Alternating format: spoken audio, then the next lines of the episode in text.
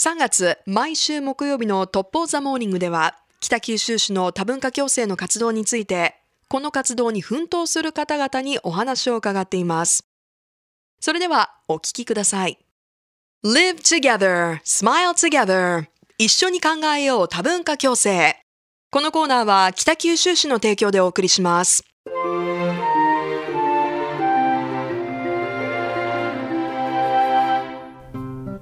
先週は活動などについてお聞きしましたが、今週は北九州国際交流団体ネットワーク、愛称キーネットの今後についてお話を会長の服部さんにお伺いしていきたいと思います。改めて今週もよろしくお願いいたします。よろしくお願いします。はい。さあ、これからキーネットとして多文化共生という活動の中で、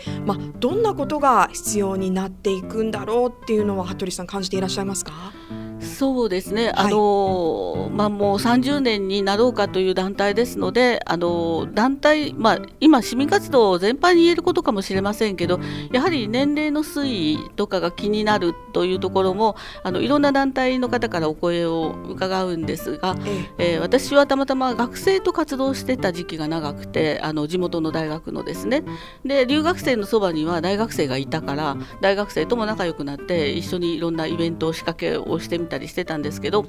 たまたま彼らはだから18とか20歳ぐらいで出会ったので、10年経っていてもまだまだ頑張ってるわけですね。そういう分野でも、本業の仕事の方でも、ですが発足当時の団体も含めてずっと活動されてこられた団体の中では年齢が上がっていかれますし、やりたいことは変わってもきますでしょうから、そういった意味では私たちはそういう方たちを次どういう形でつないで広がっていくのかなというのは大事にしていくことかなと思ってはいるんです。たくさんの団体が集まっているこのキーネット、そのプラットフォームとしての役割、今後どのようにしていきたいかっていう展望はあったりするんでしょうか？そうですね、たまたま今回はいろんな企画を今年度やろうとしてきて、その中の今年の最後の分で映画の上映とかをやることにはなっているんですけど、映画といっても娯楽映画ではなくドキュメンタリー映画なんですね。でそれはやはりキーネットという団体を広く知っていただいて、それは私たち日本人だけではなく、外国のドキュメンタリー映画ですから、英語がお分かりの方はご参加いただければそこで聞いてもいただけるし、またつながってもいただけるしということで、出会いのきっかけ作りも、しっかりやっていけた方がいいのではないかなというところで、計画を立てております。そういったところからまた若い世代の、方々にも気軽にこう立ち寄ってもらいたいですよね。そうですね、北九州市立大学のエチカというそういうフェアトレードを出している学生さんたちもいらしたりして、私どものこの映画の宣伝もそこにもさせていただいているんですけど、そういう形で学生さんが参加してくださったり、あとお買い物に来られたお客様が参加してくださったり、そういうそうですね、本当はもう網の目のように張り巡らされてる人のつながりがあるはずなんですけど、そこを具体的に見える化ができたらプラットフォームの役割としては魅力的なものになるかなと思ってます。さあ、今映画上映のお話も出ました、今後のキーネットの予定の一つとして、3月18日土曜日に、ザ・トゥドゥ・コストファストファッション真の代償という映画、ドキュメンタリー作品が上映予定となっています。こちらはどんな会というかイベントになりそうですか？北九州もですね、最近フェアトレードっていう話をよく耳にするようになりまして、それこそバレンタインとかホワイトデーの今真っ只中ですが、デパートなんかに行くといろんなチョコレート、いろんなクッキーありますね。でも、そういう一過性のものではなくて、私ども日常身につけてるこういうお洋服の中に実はフェアなトレードを大切にしている、そういう取り組みの企業があったり生産者がいたりっていうことをこの映画の中で伝えているので、私たちは外国から入ってくるものですが、共に生きてる、共に暮らしているというものを考えるきっかけとしては、皆さん裸の方はいらっしゃらないと思うので、洋服っていう切り口も面白いのかなと思って今回この作品を選んでみましたけれど、確かに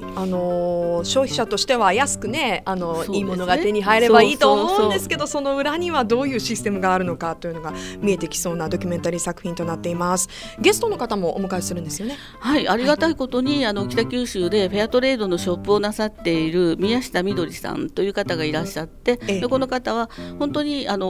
市民の方でいいものをみんなに伝えたいということで事業を始められた方ですので、はい、この方に講演に来ていただいて、であと一応了解はいただいてるんですけどフェアトレードコーヒーの会社からお一人で、実はこの映画の中に出てくるピープルツリーという会社があるんですが、そこで東京で働いてらした登場人物のサフィア・ミニーさんともお知り合いの女性も実はこの町に住んでらして、そうなんですか。で来てくださるという内諾をいただいているので、ちょっとなかなか東京に負けてないぐらいの情報をここで皆さんと共有できるのではないかなと考えております。はい、映画を見るだけでなくそれ以上のお話も聞けそうですね。こちらは3月18日土曜日に開催となっています。会場は八幡西生涯学習総合センター大会議室となっています。入場料は無料、13時45分から上映開始予定となっています。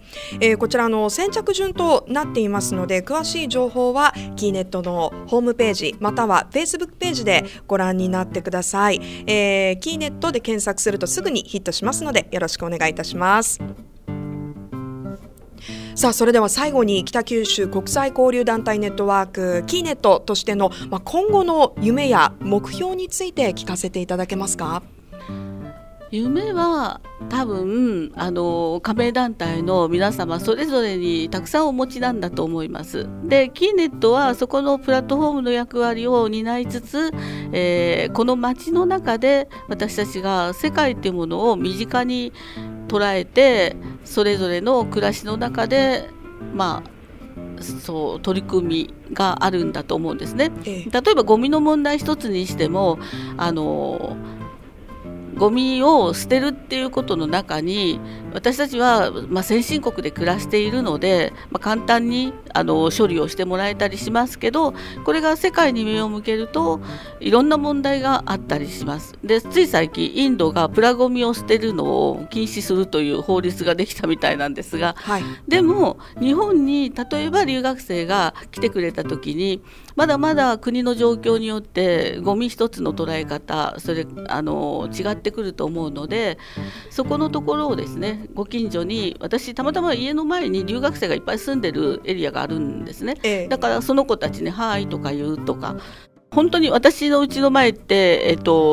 ーパーに抜ける道なのでとっても車がたくさん通るんです。で私の家のすぐ向かい側の並びのところに留学生がたくさん住んでいて、そこに遊びに来た女の子が車が故障しちゃって立ち往生していて、男の子の友達が来てそこでなんとか応援をしようとしているところに出くわせてしまって、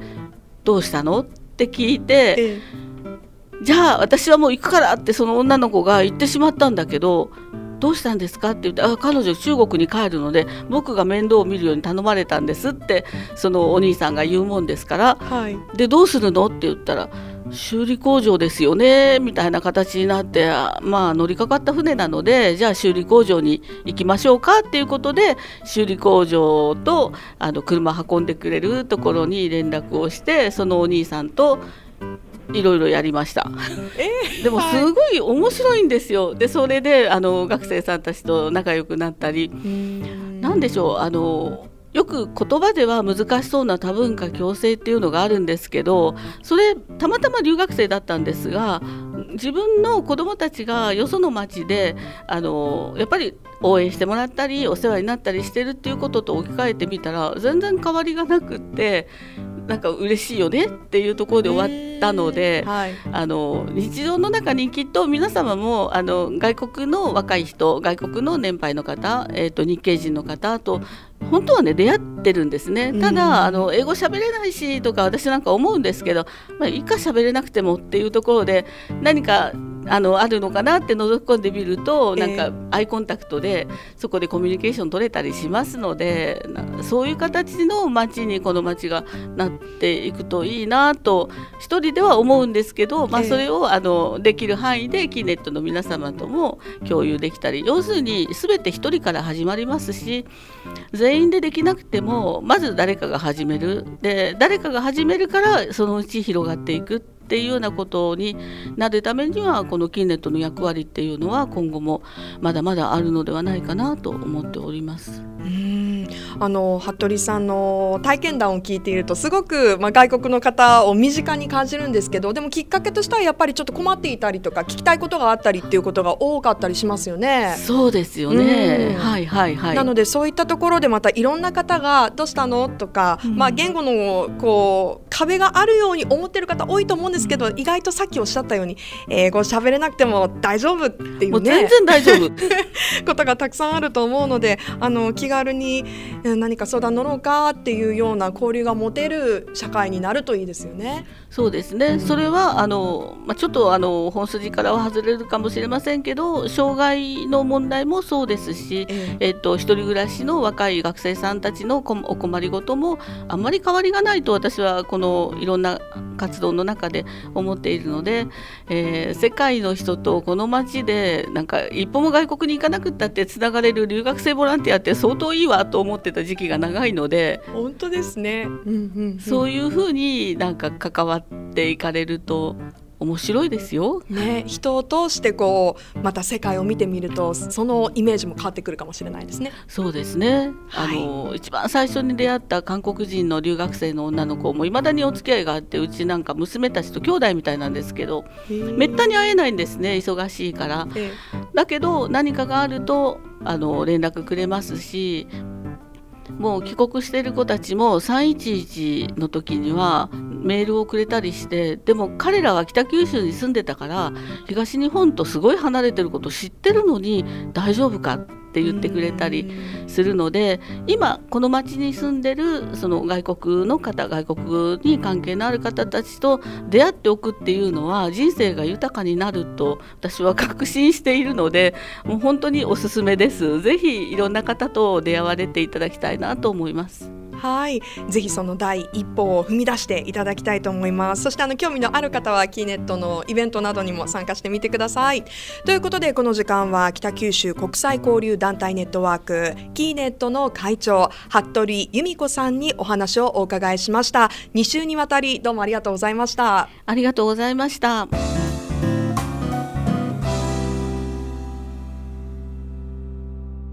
ここで北九州市の多文化共生に関してのご紹介です。北九州市の外国人インフォメーションセンターでは、外国人の方への情報提供や相談対応などを行っています。相談は火曜日から金曜日の10時から16時まで。日本語のほか、英語、中国語、韓国語、そして火曜日はベトナム語でも対応が可能です。お問い合わせは093-643-6060 も